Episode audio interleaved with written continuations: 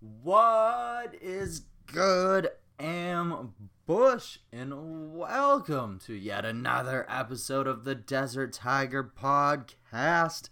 I am your host here on the DTP. My name, my name is Colton G, and today on Desert Tiger, I'm joined by JJ Voss as we discuss his new upcoming album, Come Along With Me. Course, I'm going to give you a little bit more of an insight into who JJ is before we jump into that conversation. But before we do that, there's a few things I want to take care of first, and those are as follows. I want to thank those of you who checked out the last episode of the podcast, which was episode 2 of Stripes, our bonus show.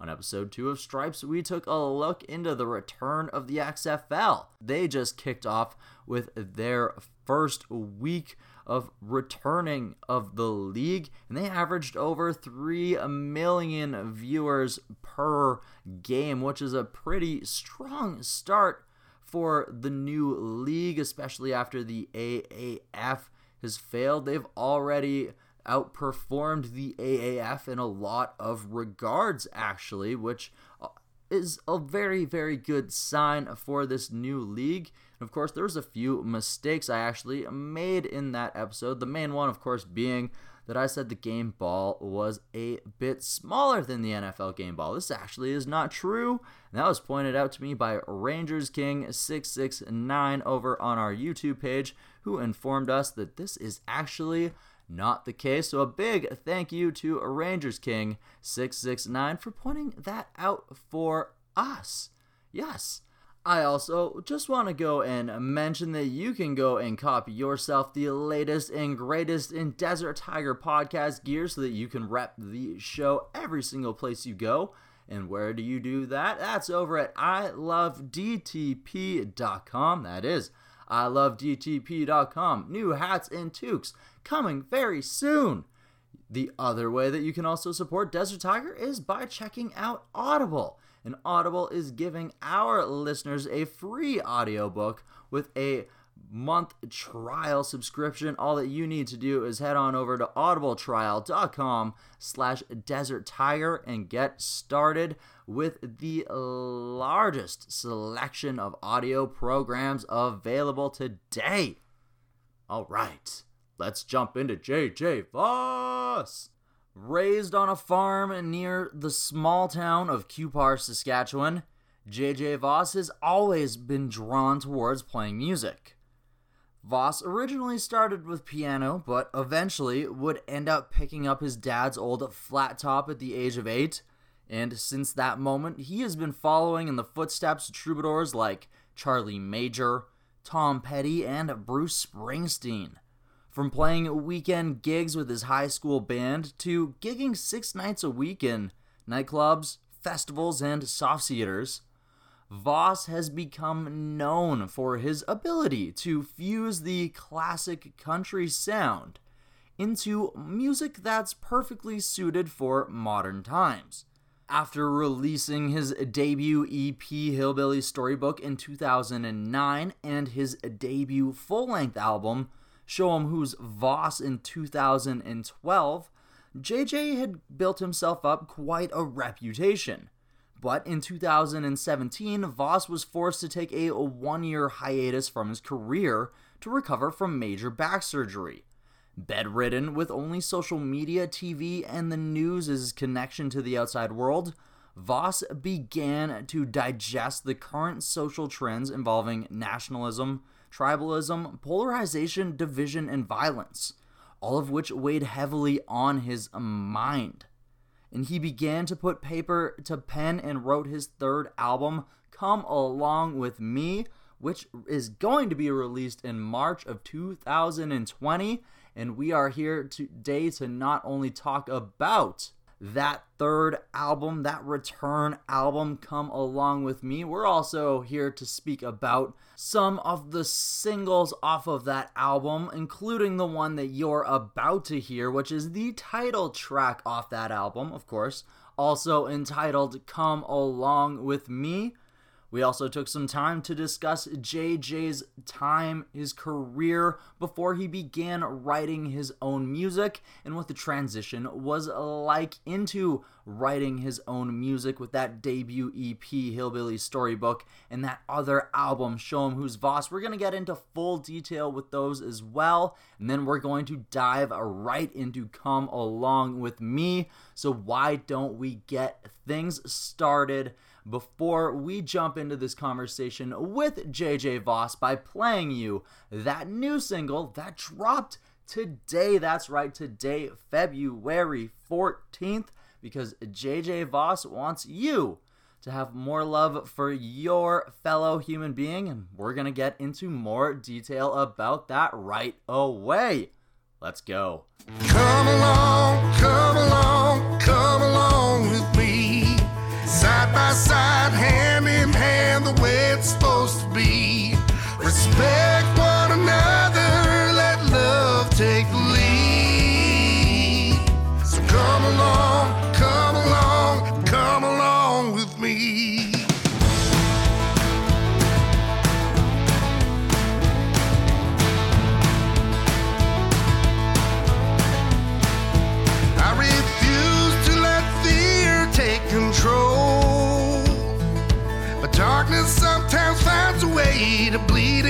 your soul. If we're lost in stormy weather, we can ride it out together. And the light that leads us home will be our own.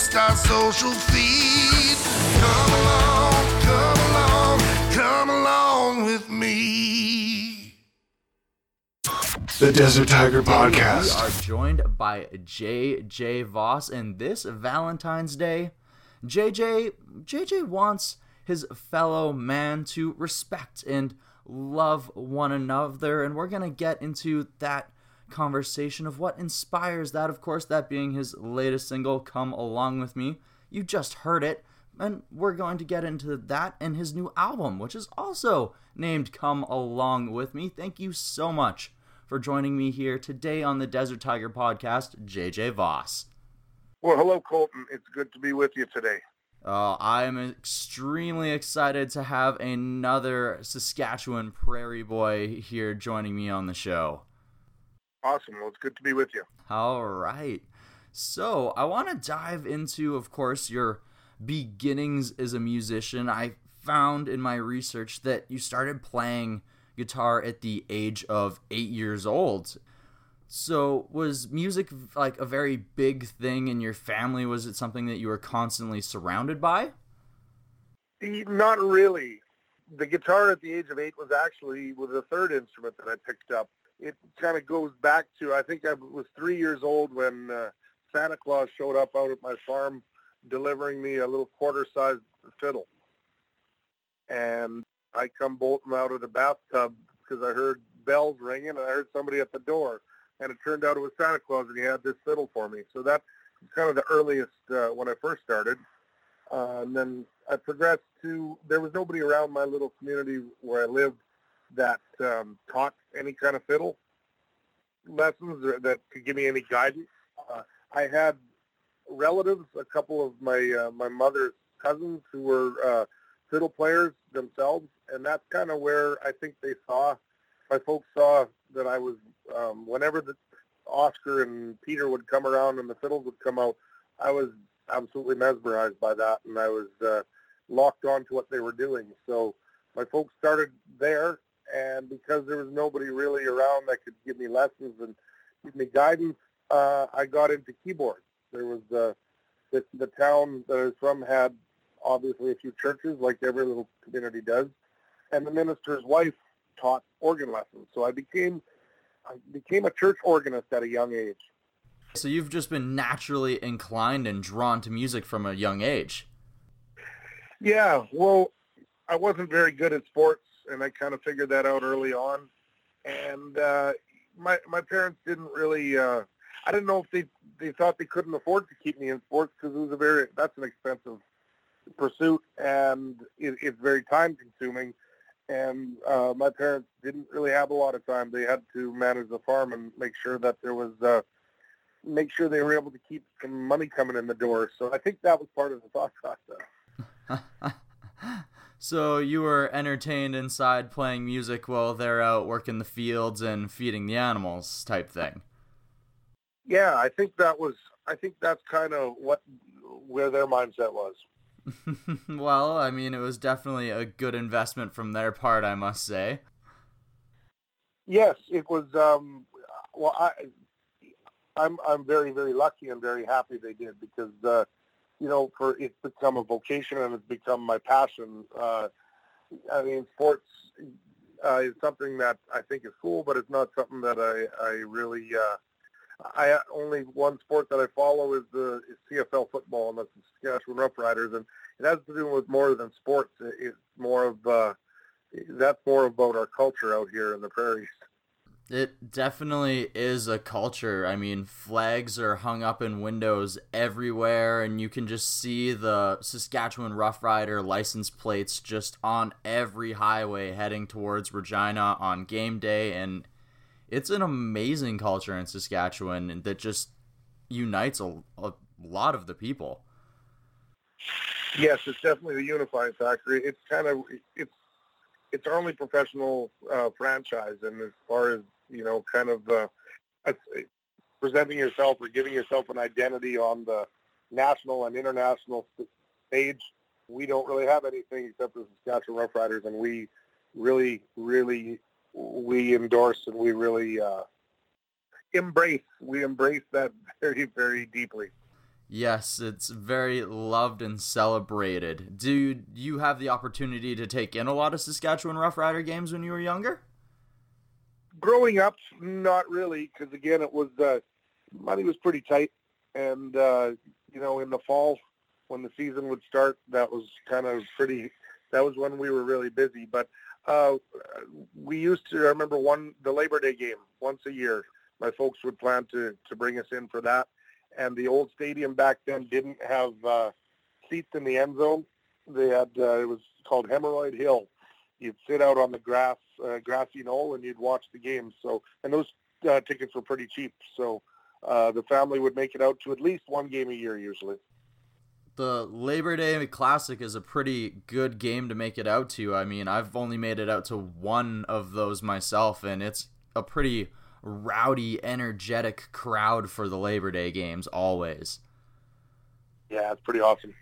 if you're gonna make one game out of the year, that's definitely the game to go for. Yep, that's the one. All right, let's jump back into the music. So you were playing church piano. What inspired you to pick up your father's guitar? Just the fact that it was there and it was an option for you? Well, to be honest with you, is from uh, I got uh, tired of getting the shit beat out of me at school. oh. Uh, being a promising church organist, it doesn't make you all that. Uh, that's not a very cool thing. you go to school, you don't really brag too much about it.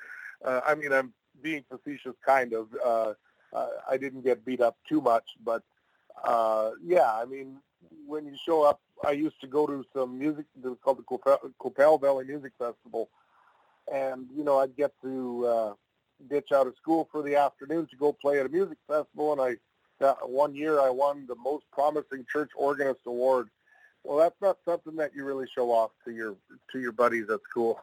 so there was a car kicking around at home. It was actually a steel-bodied dobro, which uh, much later on I learned that is a pretty uh, it's a pretty unique and uh, and valuable guitar. But I just kind of picked that up, and to me that was a lot more cool. And it, with that, I could actually start to you know, kind of mimic some of the people that I was listening to at the time. So, what kind of music were you listening to exactly? Was it the outlaw sort of brand of country that you represent today? Yeah, you know what? Not exactly, but not too far off. Uh, one of my earliest uh, cassettes that I owned was uh, Waylon Jennings' uh, greatest hits uh, album. So, you know, I, I learned all all of the songs on that uh, cassette, and Waylon's music was uh, was pretty straightforward, pretty simple. So it was uh, it was a great place to start. Alabama had a uh, had an album out that uh, I learned a lot of the songs on that as well, and uh, then George Jones had a uh, album called First Time Live, and uh, I learned that inside out and backwards. Wow. So just studying as much as you possibly could. Oh, just listening to it and banging away at the guitar until the sounds that came out of it sounded somewhat like what was coming out of the speakers. so, being a small town Saskatchewan boy myself, I know that finding places to perform sometimes can be a little bit difficult to start out. So, where exactly did you begin performing when you started playing live?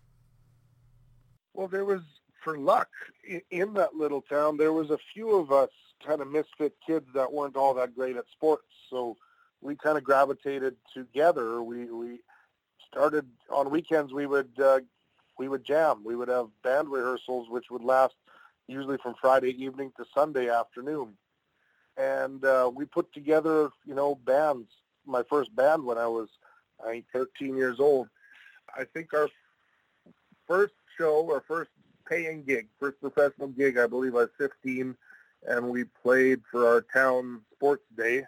There, we pulled in my dad's hay rack, bale wagon, and set up on it, and we played, I think, a half hour, and that was our first paying gig.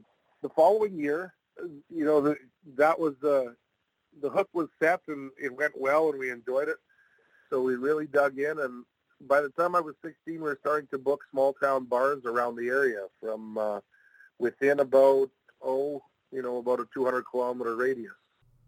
Oh, wow. So right from the get-go, you guys are hitting the highway and burning rubber, getting out to all those small town bars and surrounding areas. You mentioned Fort Qu'Appelle, so I'm guessing out in the fort, maybe like Indian Head style area, maybe more towards like Melville type thing. Yeah, uh, we made it to Melville. We made it to. We did Qu'Appelle, did Southey, Cupar, Dysart, Fort Qu'Appelle, then uh, went up north to Kelliher, Lestock, Strasbourg, Southey, and that was kind of when I was 16 and 17. We kind of a little circuit. So already starting and getting that touring experience from an incredibly uh, young age, which is valuable and a lot of people don't realize just how difficult it is to get that started. And it's really a great opportunity that you had those chances, especially with small town bars. Well, it was valuable from a music standpoint and from, you know, kind of what graduated into as a career for me. Probably wasn't all that valuable for my education. my teachers probably uh, questioned those choices, but, uh, you know, I was living rock and roll dream at, you know, the age of 16 and 17 years old. So for me, it was, it was pretty cool. So how do you begin to transition into your solo career and when do you begin to truly songwrite when you guys are touring as a band? Are you guys playing your own songs or are you playing covers? I guess i should have asked that as well. Yeah well it's you know it was great. It was the best thing that could have happened and the worst. Because um you know in in that uh, situation i'd go out on the weekend and i'd get paid money to play songs for people and i was considered at that point a professional musician. And you know, it was pretty awesome to come home with about three hundred dollars in your pocket on a weekend. That that was good. But the thing is, is uh, that was learning songs that were on the radio and to sell beer in bars. It was a great education because it helped me develop my ear. It helped me develop my playing skills, my chops. But I didn't really have any concept about writing songs or the creative process. That wasn't really even thought about too much at the time. It was you just had to kind of stay current with what songs were out on the radio at the time, and you were a professional. After I graduated high school, um, I pretty much fell right into my first band that went on the road, uh, like full time for uh, for a living. At the time in Canada, there was still uh, a bar circuit that was doing six nights a week, six and five nights, I should say. So basically Monday to Saturday, or some of them were Tuesday to Saturday.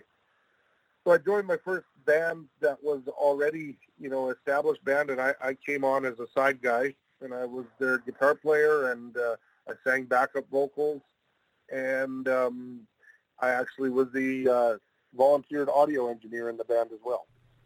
Hmm. So you're getting audio engineer experience as well right out the gate. Yeah, well, I had already had that kind of with my high school band, but that was very, very grassroots. You know, go run to the music store, rent some gear, spend an hour or two figuring out how to plug it in, and then going, showing up at the gig, and then because you had to, you had to figure out how to make sounds come out of it, and little by little, you you kind of learned how to make the sounds sound better. For the first while, it was painful because uh, that can be pretty unforgiving. But uh, so yeah, that's how I graduated, and I did that. I went on the road when I was about 20 years old, and I did that for oh the better part of about six years. Wow! So you toured six years from there, and then after that, was that when you began to uh, songwrite for yourself, or were you songwriting while you were touring and all of that? No, it was the same kind of situation. You were traveling around playing cover tunes to sell beer in bars, and uh, you got got paid pretty well. And it was one of those uh, songwriting and the the actual mu- selling music and the business of music wasn't really on the on my mind at the time, or I didn't know anything about it to tell you the truth. Uh, so that came later when the when the bar scene wound down, when uh, it went from six to five to four to playing back threes is really all that was available in the end. I saw that the writing was on the wall and this wasn't going to go on for very long. So then I wound up coming home and I had to decide whether I was going to quote unquote get a real job and uh, move on to something else or, you know, what I was going to do. And for luck, there was one remaining nightclub left that was committed to doing um, to doing shows. They were open at the time five nights a week, and they had just invested a, a good chunk of money into a, a brand new um, concert style sound system. And with me looking for a job and having some uh, experience in audio engineering, I went and I applied uh, for that position. And for luck, there was uh, a guy by the name of Hap was his nickname. He took me on and he trained me and kind of turned me into a professional sound guy. And so between, let's see, that was about the year 2000. I started doing that, and that was a full-time job till about 2009. Which is when you released your debut EP, Hillbilly Storybook. That's right. So in the in the interim during this, as I'm working in a nightclub and and uh, learning a lot about the industry uh, and learning about being a sound man, I you know had to I really wa- had to kind of get back to basics and look myself in the mirror and say, okay, why did I get into this in the first place? What did I really want to do? And as a kid, I wanted to be uh, I wanted to be Steve Earle. When Guitar Town came out in 1986, that was the album that kind of really cinched it for me. And I said, okay, this is what I want to do for a living. That album spoke to me on every level, and uh, it was kind of that was the epiphany moment that when I decided I wanted to be in music for the as a career. The problem was, is again with everything I talked about, where I was from and the, the people that surrounded me, the idea of writing your own songs and and playing them wasn't really a concept. Uh, so I didn't really discover that until much later when I was in my you know late twenties and I was working within the music business but not playing music. I you know, kind of had to get real with myself and say, okay, why did I, what did I really, really want to do? And that's what I arrived at. I forced myself to finish writing some songs. And at the time, I bought my first computer and I started the process of learning how to uh, record and, you know, learn how to become a recording artist. Hmm, so you self-produced that debut EP as well then? Yes. Oh, wow. So just taking the audio engineering experience that you already had and then continuing to apply and then learning and expanding your knowledge. Yes, exactly. Uh, I took I took the knowledge that I had from live music uh, production and then you know kind of learned how to transfer because recording is a different ball game than live, but uh, I managed to figure it out. It took a long time, but I got a handle on it. So from years of playing cover tunes and running audio and then finally self-teaching you your first album you suddenly gain quite a bit of traction from there. I mean, you get yourself a nomination for a Western Canadian Music Award Producer of the Year. I mean, for your own production, first production. So, I mean, that's pretty huge right out the gate. And then you're starting to gain traction as a solo artist. I have to be uh, I have to be real as well. I can't take all the credit for that. I had the very good fortune of uh, uh, managing to hang out with and and learn from some of the industry's best. Uh, there's a little uh, studio in Regina called Touchwood Studios. It was owned by the fellow named Grant Hall. At the time, uh, Corey Churko, uh, who is now, well, he's in a band called Toque, but he's been a long time uh, guitar player for Shania Twain and um, uh, also Kelly Clarkson. At the time, uh, Corey was around Regina because he's originally from Moose Jaw, and he was producing some projects at Touchwood. And he allowed me to sit on the couch and kind of absorb what they were doing. Uh, another by the name of Johnny Gasparic, who uh, you mentioned his name in, in Canadian uh, recording circles, and he's he's one of the most respected engineers and producers in the country. I learned a lot from Johnny as well.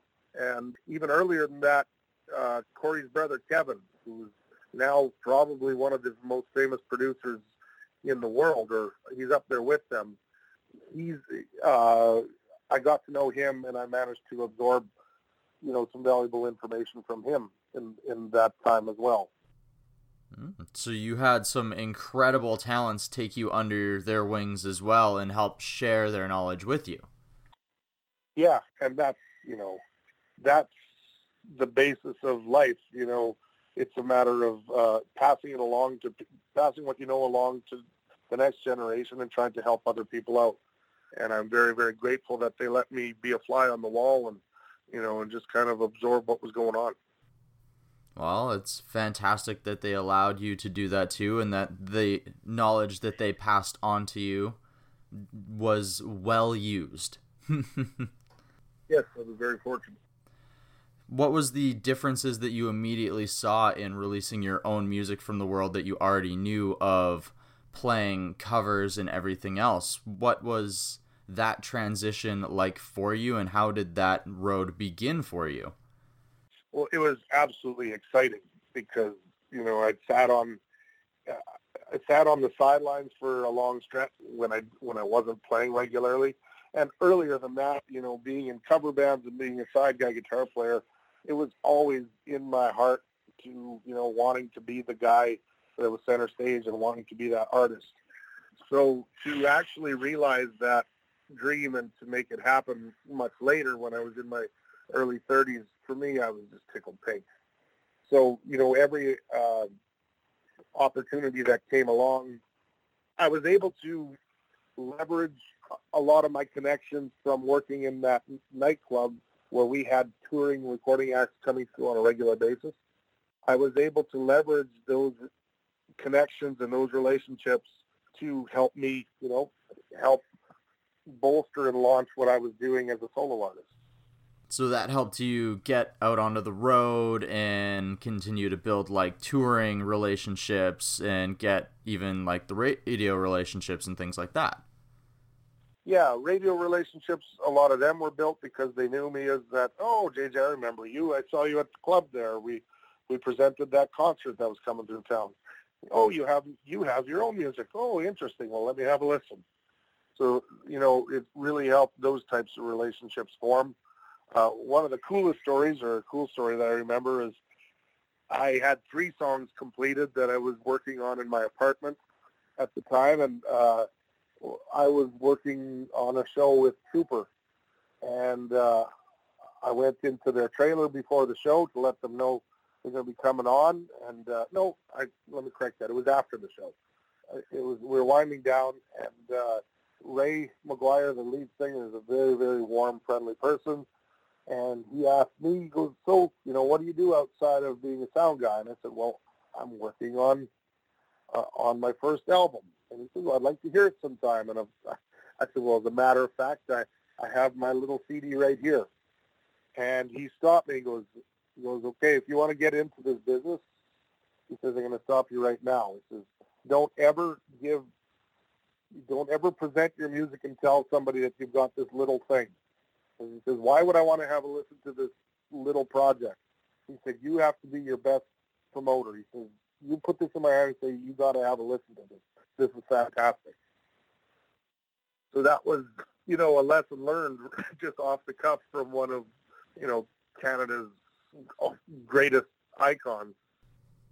Mm-hmm. Right away, he just could have like taken the CD and been like, "Okay, thank you," but instead he's like, "No, this is I'm going to teach you a lesson here, and I'm going to give you some value out of this moment." Exactly. Exactly. We are going to be taking a little bit of a short break here, but have no fear because we're going to be playing you another one of JJ's latest singles Of course, we're going to be playing you Some People, the first single off of his upcoming album. But before we get there, we're going to take care of a little a bit of business.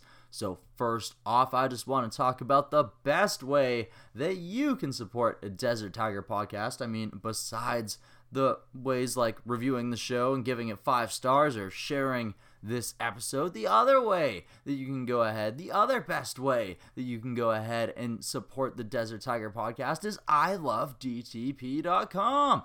And why is that? That's because that's where you can go to deck yourself out in the latest and greatest Desert Tiger podcast gear so that you can rep the show every single place you go in front of your friends in front of your family, and even in front of your enemies, because screw your enemies. That's right! Who cares about their opinion? And you can rock that who cares about their opinion attitude while wearing a Desert Tiger podcast t shirt because you can let them know that I don't care about your opinions about my dreams because I'm going to be going about my way because I adapt to my surroundings, no matter what it is my goal is that I want to achieve. Yes, yes. And of course, today's episode is also brought to you by by Audible. Audible is offering our listeners, that's right, you guys, the Desert Tiger Ambush. They're offering you a free audiobook with a 30-day trial membership.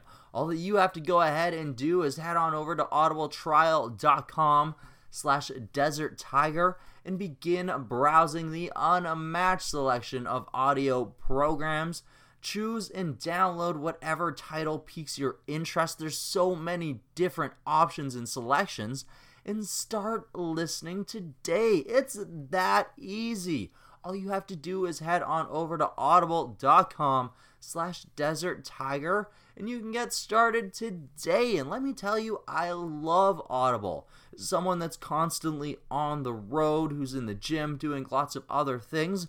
Sometimes it's hard to get that reading time in, that personal development time in, and that's where Audible comes in handy. And right now, personal development is exactly what my goal is with Audible as I'm checking out Daring Greatly by Dr. Brené Brown. Not sure if I pronounced that right. Sorry if I didn't, but either way, that's what I'm checking out. And in the book, Dr. Brown explains how vulnerability is both the core of difficult emotions like fear, grief, and disappointment, and the birthplace of love, belonging, joy, empathy, innovation, and creativity.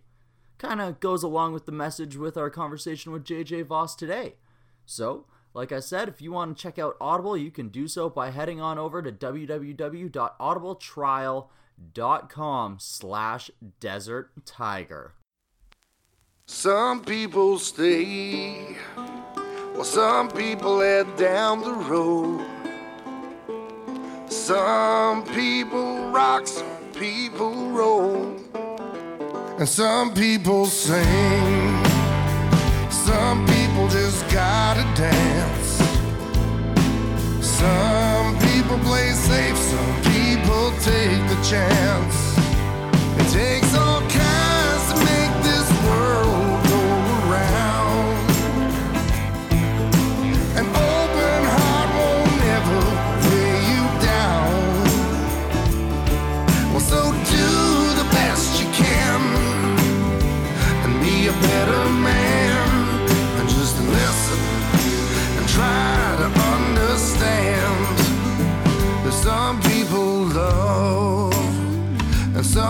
so full of hate. And some people say nothing, some people have a lot to say. Yeah.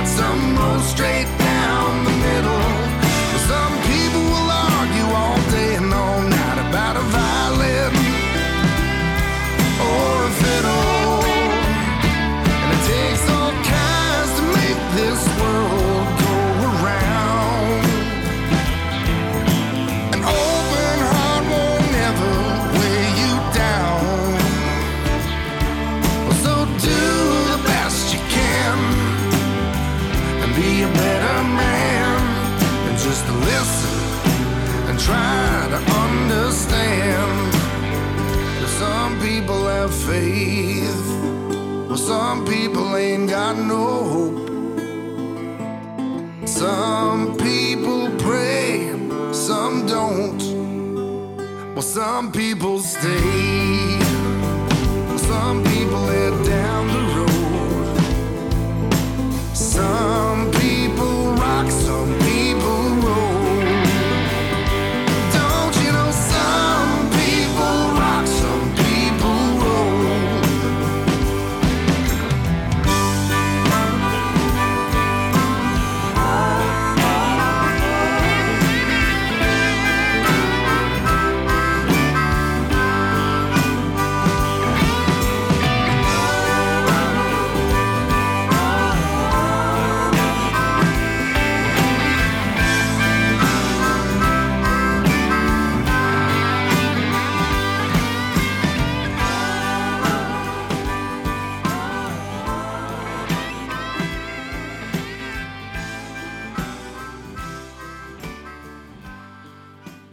The Desert Tiger Podcast. So let's talk about your debut full length album, Show 'em Who's a Voss, which was produced in Nashville by Harry Stinson of the Steve Earle Band, a band that you had been listening to since you were a very young individual learning guitar, your craft. So, what was that opportunity like for you to finally be able to work with someone that you had been listening to since the beginning of your musical career? Well, it was a pinch me I'm dreaming type moment. Harry Stinson was Steve Earle's uh, band leader, and he was one of the first uh, musicians that they the record label had contacted for when they went to record Guitar Town. And as I said earlier, that album was, you know, that's my uh, that album is my north star when it comes to music. So th- that opportunity was incredible, and it came about a lot very similarly to what I was the Ray McGuire story.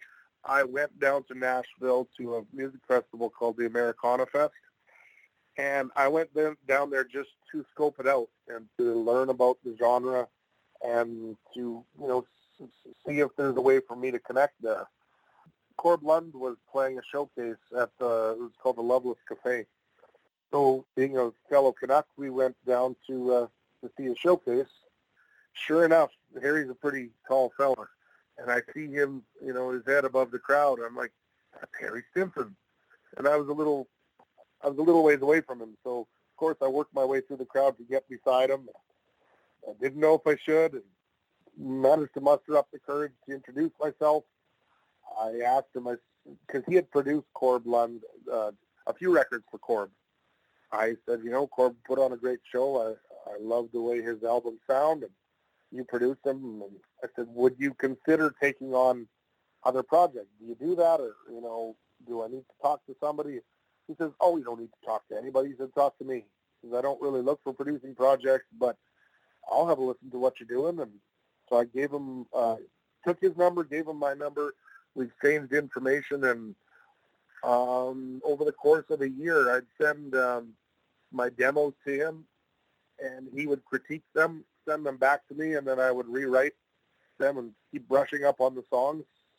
And once we had about five or six songs together, he said, uh, "Why don't we record an album together?" That's awesome. So not only is he helping you with crafting the songs just from the get-go, he just liked it enough that he's just like, you know what, let's let's do this. We got to record these songs, and we need to do this right now. Yeah, it was. I liken it to kind of like my song, my stint in songwriting university. It was like taking a class. Uh, I didn't have a lot of influences or or people that I could lean on to learn the craft of songwriting from. So that's what this experience was. He looked at my first drafts of these songs, and he, he thought there was enough potential to work on it. So I took that as a as a pretty big compliment. And as I said, it was like it was like a teacher student relationship. I would send I'd send it to him. He'd look it over and say, "I like this. This is good. You kind of lose me in this section." So he'd send it back to me, and I just kept brushing up on on it until the song really came together. You just can't finding experience and help like that, especially when it's something that you yourself are trying to find. That's just invaluable. Like that's amazing that that opportunity presented itself. Well, and again, it's just like I had spoke earlier about uh, Kevin and Corey Churko and Johnny Gasparic. You know, having people who are willing to share their knowledge and willing to pass it along, you know, that was huge. It's it's mentors like that that uh, I'm very very grateful for. Absolutely, and it that's how these moments get created, and you move forward and show them who's Voss goes on to win an SCMA Roots Album of the Year in 2013. A lot of the songs off the album start to chart, and once again, you're continuing to build steam as a solo artist. Yeah, it was an exciting time, and it was it was validation. With the first EP that I produced myself, I wanted to prove to myself that I could that I could be a recording artist and that I could figure out, you know, how to do that. And then the next album, I had decided that I really needed to step it up a notch and and get input from you know my heroes, some people who were who could teach me, and where and that was you know the Harry Stinson connection, and then the industry, you know, people in radio, luckily, you know, they took to it and they gave me a chance, and I, so I'm very grateful to radio for um, you know I didn't have management, I I didn't have representation. I didn't have a big, uh, I didn't have deep wall or deep pockets. I don't have a big fat wallet. So for uh, radio to listen to my songs and give give those songs a chance to see the airwaves, that was huge. Absolutely, and it's an incredible opportunity for such a young artist to have that amount of ears that back in 2012 like streaming services hadn't necessarily really taken off yet so at that moment having that radio play is really essential. Oh yeah, and well, I mean, it still is to in order to monetize what we're doing. The streaming world is is awesome from an exposure standpoint, and it has its merits. But radio play, you actually it's monetized. You actually get paid a little bit for it. So, you know, th- that was a godsend. Mm-hmm. And then having the um, actual markets, the having the radio stations be able to promote you in the markets that you're maybe going to be touring now also really helps with your draw as well that maybe necessarily streaming doesn't help with as much right exactly. Building your building your profile having so when your name is mentioned people say well i think i've heard of that name. When you're calling to, for a booking that that goes a long ways name recognition is king. It absolutely is. So you're going from having these incredible experiences from this album and being able to tour and do much further with your solo career, but then come around 2017, you end up having to take a hiatus because you needed back surgery. What ended up leading to this? Well, it was a degenerative condition. It was, you know, I think everybody at some point in their life has had a sore back and uh, that type of thing.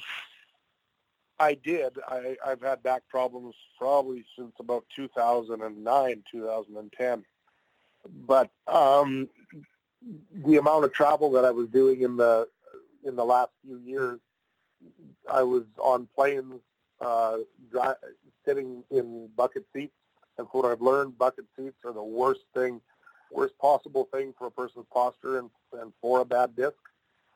So yeah, basically just I, I ran until the wheels fell off, literally. I knew it was a problem and it was getting worse and there was really nothing I could do about it. I, I wasn't able to find some anything I could do about it. And it got to a point where I fell off my feet. I was in New York City and uh, October 1st and I wasn't able to walk anymore.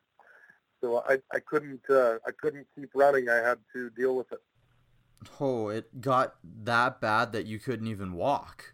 Yeah, I I actually crawled onto the airplane in uh, at LaGuardia Airport in New York, and uh, the flight attendant didn't wasn't going to let me on. She said, "Sir, uh, you're in no shape to fly. We're going to have to call. we're going to have to call uh, paramedics." And I said, "I can't. I, I don't have health insurance for." It was considered a pre-existing condition because I had been to the doctor about it before so my travel insurance was going to be void. So she spoke to the pilot, and the pilot came out and said, uh, "No, we'll look after him." And he managed to get me onto Canadian soil, and uh, uh I kissed the ground when I got there because I was crawling on it.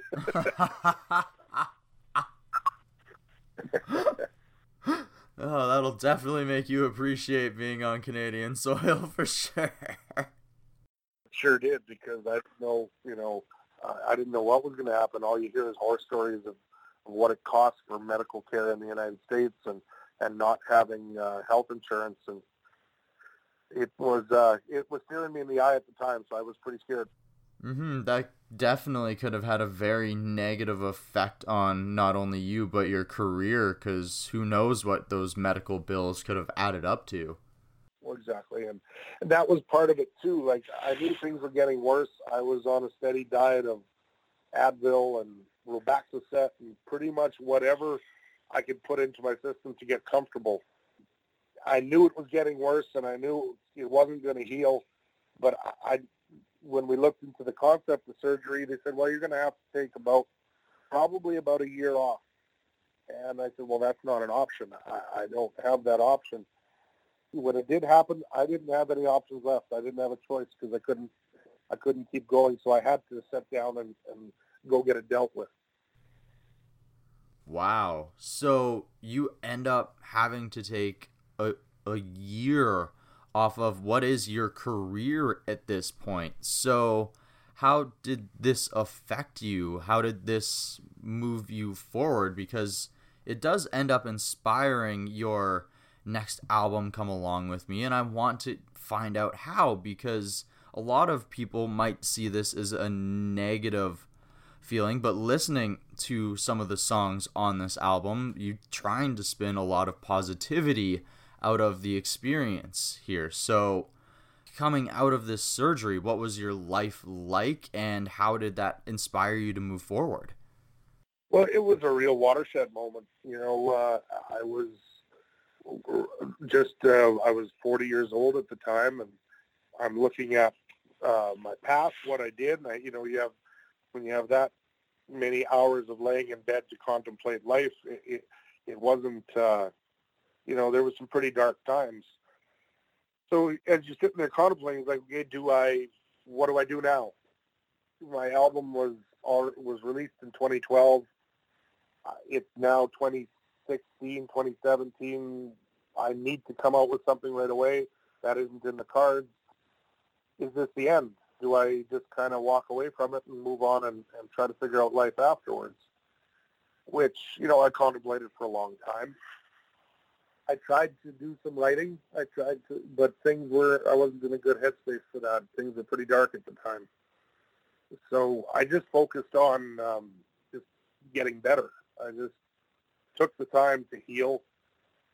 I had to get to a point where I didn't beat myself up about it because I, I wasn't uh, when you're in that negative headspace, you don't heal very well.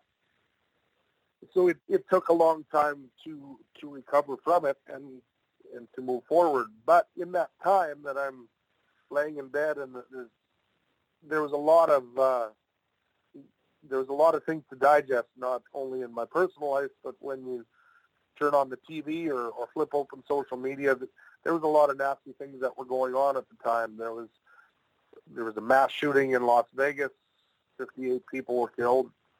There was also the refugee crisis that was happening in Syria. Uh, there was millions of people that didn't have homes anymore that were trying to relocate and trying to find safety, and they were showing up in Canada.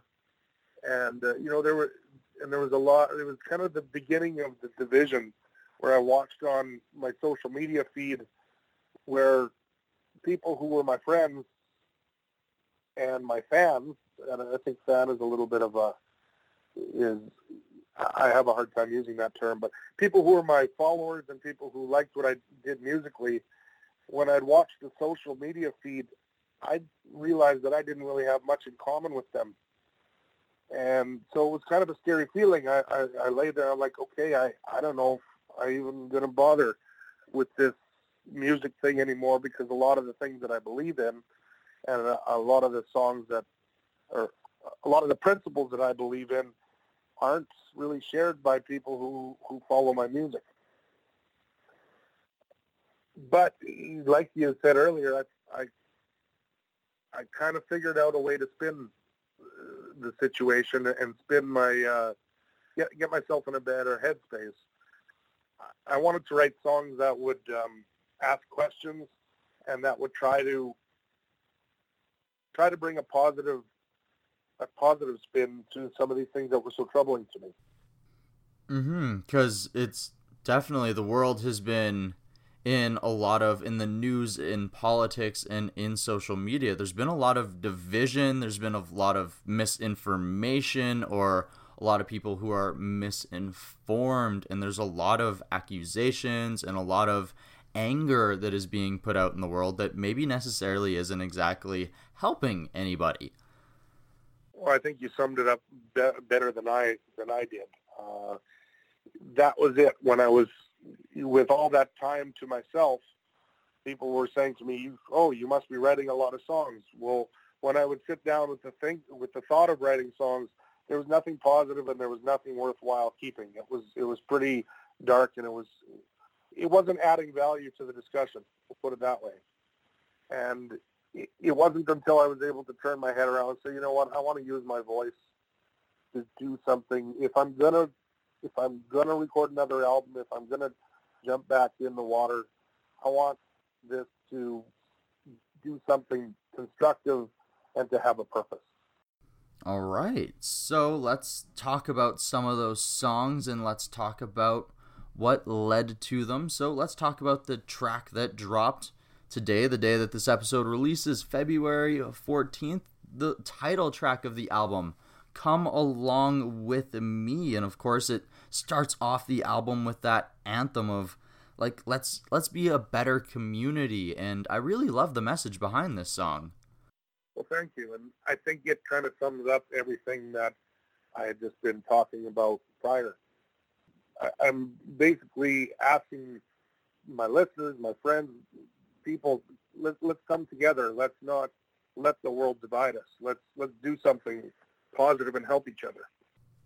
And you filmed the music video for um, some people, another track off of this album in Moose Jaw, a very small community, and that song also really shows and encaptures that vibe.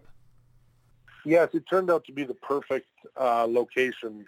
We used Joel Stewart is a good friend, has become a good friend. Uh, the co-writer on that song, his name is Mike Plume, and Mike and Joel are like Fred and Barney; they're best friends. And when Mike uh, heard that I was shooting a video, he says, "Oh man, you got to get my buddy Joel to direct the video." He said, "It's you know you need to do that. So he introduced me to Joel. Joel's like one of the one of the the big dogs in the in the film world in Canada. So I didn't think there was a snowball's chance of hell of working with him. But he uh, took interest. He listened to my record, and he the message resonated with him, and said I'd love to be involved. So he suggested we shoot in Moose Jaw, and uh, the vibe in that town was just right and the the cast that uh, Joel and his uh, people were able to line up were were the right people, and it, it just all fell into place. So did you guys do like a little bit of like a social media community casting call, or how did you go about finding the people for this video? Joel's got himself a network of friends, and with one person in particular that is kind of his ringer. His name's Jared, and Jared was uh, given the task of, of casting the video, and he he made it happen. He lined everybody up and lined up the locations, and uh, uh, Jared was a valuable valuable asset and a, and a good friend. Awesome. So not only did the video show some community, not only does the song talk about bringing together community, some people of course, but also behind the scenes, it also brought together this community of creative people and individuals together to bring this together. Yeah, yeah, it was, the, it was like the perfect storm. And another thing about the community of Saskatchewan of this album is I found that this was actually recorded at Touchwood Studios, the studio that you learned a lot of the lessons you used earlier when you produced your first album. Well, that's a good catch. Yes, we tracked all the drums, bass, and uh, some of the guitars there at Touchwood Studio. Yes. What was it like to step back into Touchwood and to step back in and finally be bringing back this new energy, this new return to the music world? Oh, it was very cool because it's a familiar space and it's, it's the room has a decent vibe to it, and there was really good people working on it. My uh, uh, Jason Brinkworth uh, has been my longtime drummer. He's played on most of my material right from the beginning, and he played drums on all the songs. Uh, Brad Prosko was a longtime friend. He was the engineer. And Murray Pulver is one of the nicest people in the world, and he was producing the project. So, it, you know, it, it was a really good feeling. It was a good vibe. Good. I'm glad to hear that. I love just the community and the energy that all came together to bring come along with me to this point. Yeah, it was it, it worked out really well. I had that's the one thing that I've uh, I've learned over the years from, and that was coming from my parents is surround yourself with good people and never be too proud to ask for help and and get advice from people. All right, so I want to wrap things up very soon, and I want to ask about your video thoughts and prayers to finish things off. But before I get there, let's. Uh, where can the listeners of the podcast find out more about JJ Voss? JJVoss.com is probably the simplest. You go there, and it's got all the links to my social media sites.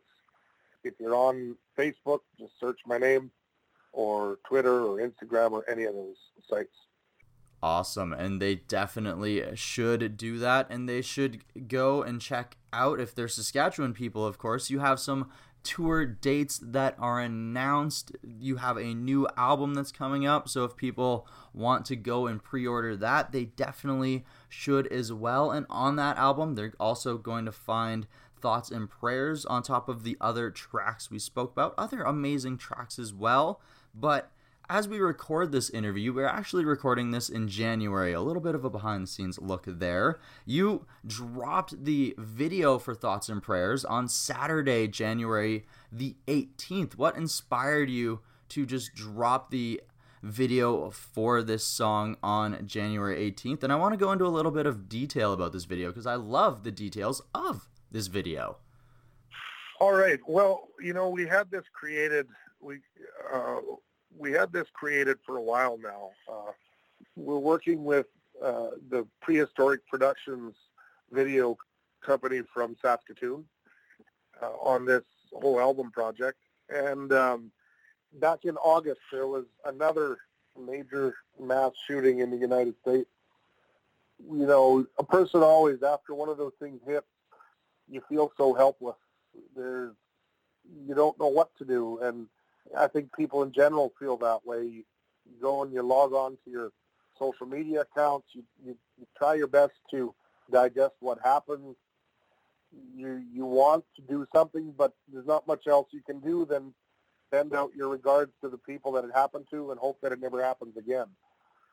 So that that's what was going on last August, and I uh, we didn't really have a plan for the song at that place at that time for the video.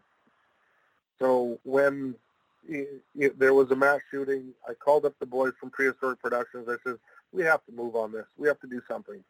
Uh, let, let's build a clip show video, a, a lyric video with, with a bunch of news clips and sew it together. I, basically, I kind of gave them my vision for it. And uh, what they came up with is, is all on them. Uh, Brad and um, his team came up with one of the like a very very profound, uh, very uh, affecting uh, video. People who watch it, I've gotten feedback from people that have teared have uh, teared up with it. It's a pretty powerful video, so I have to give full marks to the prehistoric uh, crew in Saskatoon for coming up with that video.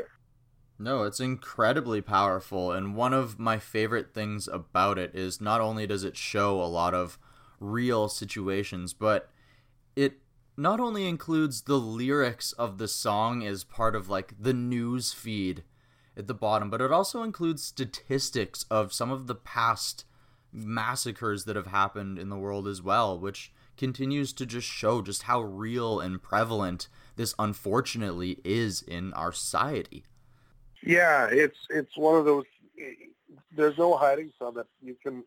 And what's frustrating, frustrating, and what I found frustrating again, harkening back to the the time when I was immobile and I had nothing to do but witness this stuff and, and digest it all. And what the most frustrating is, is after the initial shock of what uh, has happened wears off, what I was seeing was people would degenerate into these arguments about your right to bear arms and your rights as a person and how they can. People seem to be more worked up, or there is a faction of people who seem to be more worked up at the very thought of facing some regulations to own a firearm than they were about the actual blood that was spilled in the streets. So, you know, it's a very, very frustrating phenomenon, really. So uh, we created this video and then we sat on it and we didn't know what to do with it. And, um, you know, Christmas time hit. We put out our first video in October. Christmas was coming. You don't want to, you know, drop out a heavy topic like this around Christmas. But we waited and waited and really didn't know what to do with it. And then last week there was a, a band that I follow called the Drive By Truckers. They're a fantastic band. Jason Isbell was actually in the band at one point, so that's kind of how I know of them. They released a song last week by the same name, Thoughts and Prayers. And then a day later, uh, I see another post come across that Eminem uh, dropped a song, a very, very dark video about the actual Vegas uh, shooting specifically. And so I went to my marketing team in kind of a panic, and I said, "We have to move on this now. We, the, you never know how to start an uncomfortable conversation, and these other two acts have, you know, kind of broken the ice. So I think now is the time we move on it." Because the conversation has already been started, so let's continue it rather than allow it to be swept under the rug. Right. Fantastic. Well, I love the message of this song and I love the message of this album. Thank you so much for joining me here today, JJ Voss. Well, thank you very much for having me, and uh, I hope to talk to you again. The songs that you heard on today's episode of the DTP were in order Come Along With Me, followed by Some People. Both these songs, of course, are by JJ Voss, and you can find both of them right now on your favorite music streaming service. And while you're checking out those tracks, why don't you go ahead and follow JJ? And why don't you go ahead and give JJ a follow on your social media too, if you're so inclined to do so, so that you can stay up to date with all the news and notes about JJ's upcoming album which also is entitled Come Along With Me, and that is dropping in March. So, very soon. So, you're going to want to stay up to date with that for sure. And of course, I want to go ahead and give JJ one last roaring DTP thank you for joining us today to not only talk about his career, but also to give us some insight into that new album and what has inspired it. It has been a very inspiring conversation with JJ, I must say. And the person I have to thank for setting all of that up is Susan Buss. I'm not sure if I just pronounced your last name right, Susan. Sorry if I didn't. Either way, you also deserve a big old Auroran DTP thank you. So, Ambush, go ahead and put it together for Susan, for JJ, and of course for yourself. Why why not? Why not yourself? Because you guys know that we couldn't do it without the love that you show us here every single week when you tune in. So I want to thank you for checking out this conversation with JJ Voss. If you're new to Desert Tiger, maybe you want to go ahead and consider hitting the subscribe button if you enjoy the show. Maybe so much so so uh, that you want to go ahead and give it a five star review over on iTunes or Apple Podcasts. That would really, really help the show in growing. And of course, what else would help the show in growing is if maybe you enjoyed this episode so much that you would want to share this episode, maybe on your social media, on your Instagram stories, your Twitter feed, maybe on your Facebook, maybe even talking to about it with a friend in person and just saying, hey, maybe you would really enjoy this conversation. You should check it out. Maybe I'll even send you the link just to take out a little bit of the work for you. I don't know how you guys deal with these things. All I know is that those of you that do share the episodes, I love you so extremely so much for doing so. And if you want to go and share the episode, I would be so very happy if you even tagged Desert Tiger or even myself, Colton G, in that post so that I can show you the proper love and respect for the love that you show us.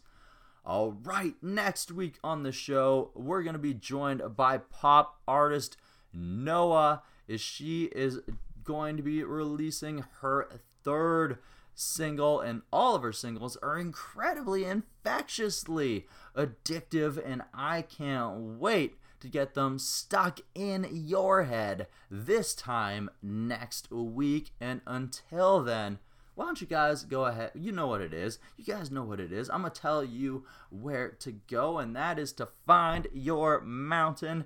And we're going to climb to the top, and no matter how many times there's landslides and the rocks fall out from underneath us, and maybe we get hurt and we have to heal. But while we're healing, we figure out a new way to climb the mountain, and we climb the mountain in a smarter way, and we get back to the top of our mountain so that we can sing and let everybody know our beautiful voices and our beautiful messages because you are beautiful people. And until next week, bye.